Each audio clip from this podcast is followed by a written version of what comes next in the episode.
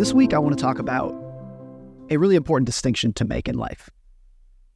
It's just the idea that there are some people who are intelligent, but they don't have a lick of smarts in them. And their ability to succeed in the world might surprise you on the downside. And then there are other people who are not very intelligent, but they gush smarts. And their potential will surprise you on the upside.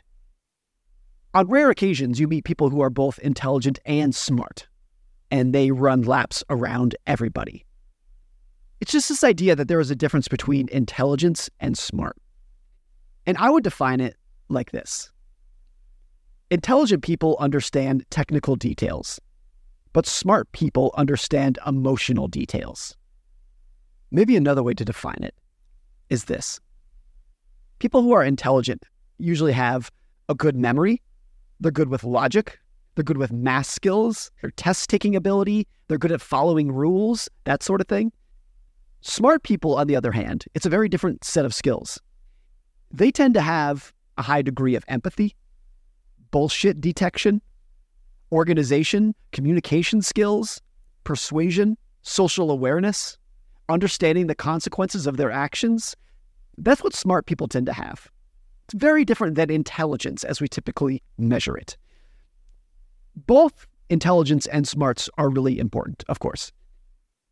But there's a critical difference in how each of them are valued by the world. Schools are very good at teaching and measuring intelligence. So that's what people tend to value and aspire to. But in almost any field that you look at, smarts is what gets rewarded long term. Like, of course, you cannot measure something like empathy like you can SAT scores. So it's not surprising that intelligence is given more weight on your resume than something like smarts will ever be. But who do you think is more likely to succeed in life? The person whose main skill is just memorizing formulas the night before the test? Or somebody who can instantly relate to the emotions of their coworkers and their customers and their spouses and their friends? Like it's so obvious which one of those skills is more valuable in the real world. And this is why everybody knows and has seen the intelligent jerk who's gone nowhere in life. But at the same time, there are so many middling students who struggled through calculus, but they go on to live very successful and happy lives. I mean, if you think about this idea that the most important decision that most people will ever make in their life is whether and when and whom to marry. No other decision that you make is going to be more consequential to your life success and happiness than that. But that's not a topic that is ever taught in schools. And it can't be. How could you possibly teach that topic? You cannot distill it down to a formula that you can ask somebody on a test. It's a decision that requires lots of smarts, but very little intelligence. So, look, the core here it's just realizing that humans are not spreadsheets. They are emotional and hormonal and misinformed, status seeking, insecure creatures who are just doing their best to make it through the day. And so, if you have to choose between understanding how the world should work in theory versus how it actually works in practice, you should always lean towards the latter. It's like historian Will Durant once said. He said, quote, logic is an invention of man and may be ignored by the universe. That, I think, is so smart. Here's an extreme example of what I mean. George Soros, the investor, says that whenever he sees a bubble in the stock market, he rushes in to buy it. Now, if you are an intelligent person, that might seem crazy to you. Why would you purposely want to buy an overvalued investment? But if you're a smart person, maybe this starts to make sense. Because you know that bubbles are likely to grow larger and last longer than most people imagine.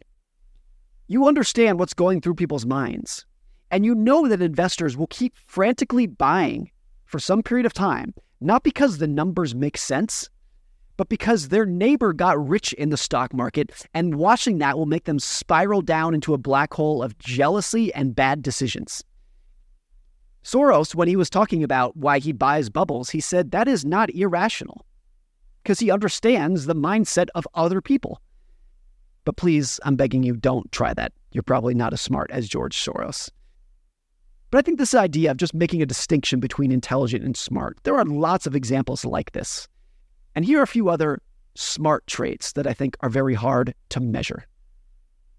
Number one is accepting that people who have lived different lives than you want different things and will see the world differently than you do. So it looks like debates between people are often just people with different lived experiences talking over each other. Henry Ford once said, quote, if there is any one secret of success, it lies in the ability to get the other person's point of view and to see things from their angle as well as your own.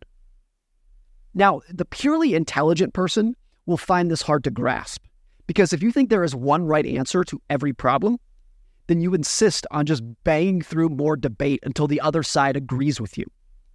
It takes smarts to accept that for most problems in the world, the quote unquote right answer is the one that best promotes your individual well being and fits your experience of how the world works. And since everybody has different needs and experiences, the only way to move forward and get things done is to tolerate and to work with some views from other people, even when you would disagree with them. And the outcome, if you can pull this off, is the skill of getting along with people who you disagree with. That is indispensable. Okay, number two, an awareness that being nice doesn't mean being weak. It's actually a selfish strategy for gaining people's cooperation over time. Back in 1998, the hedge fund long term capital management was collapsing and it was threatening to take down all of Wall Street in its wake.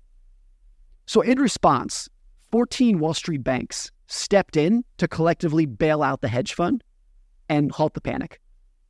And every big bank on Wall Street participated in the bailout, except for Bear Stearns, whose CEO, guy named Jimmy Cayne, allegedly responded by saying, No effing way to the request. Now, 10 years later, Bear Stearns itself was teetering on the edge of bankruptcy. And guess how many other Wall Street CEOs were willing to step up and lend Jimmy Cayne a hand? None. Charlie Munger once pointed out that Benjamin Franklin did not say honesty is the best morals. He said honesty is the best policy. It's what's going to help you and put you in the best position, earning you the most money in the long run. And there is a corollary in there, I think, with kindness. There are two reasons to be kind to everybody. One is moral and the other is selfish morally, you should do it because you're empathetic and you're not a jerk. Okay. That's the obvious one. Selfishly, you should do it because it is so easy to underestimate how many people you may eventually rely on to help you. And you will only gain their cooperation if you remain in their good graces. All right, number three, multidisciplinary thinking. I, for the last couple years, have served on the board of directors of the Markel Group. And someone recently asked me what I've learned from Markel CEO, Tom Gayner, who is truly one of the most accomplished investors of recent decades. And my response was that no matter what we are talking about on the board, Tom has a perfect analogy from something that is totally unrelated. If we're talking about insurance reserves, Tom will say something like, Oh, you know, this reminds me of that scene from The Sound of Music. And if we're talking about something like stock market valuations, he might say, oh, it's kind of like Winston Churchill used to say. And in each of these cases, the analogy that he uses gets straight to the topic at hand. And I think this kind of communication is more than just entertaining chat. I think Tom is a good investor because he understands how the world works. It's connecting dots between various fields, which is so much broader than just understanding finance. There are a lot of people who understand finance and they might be very intelligent. But understanding how the world works and connecting the dots between various fields, that requires smarts.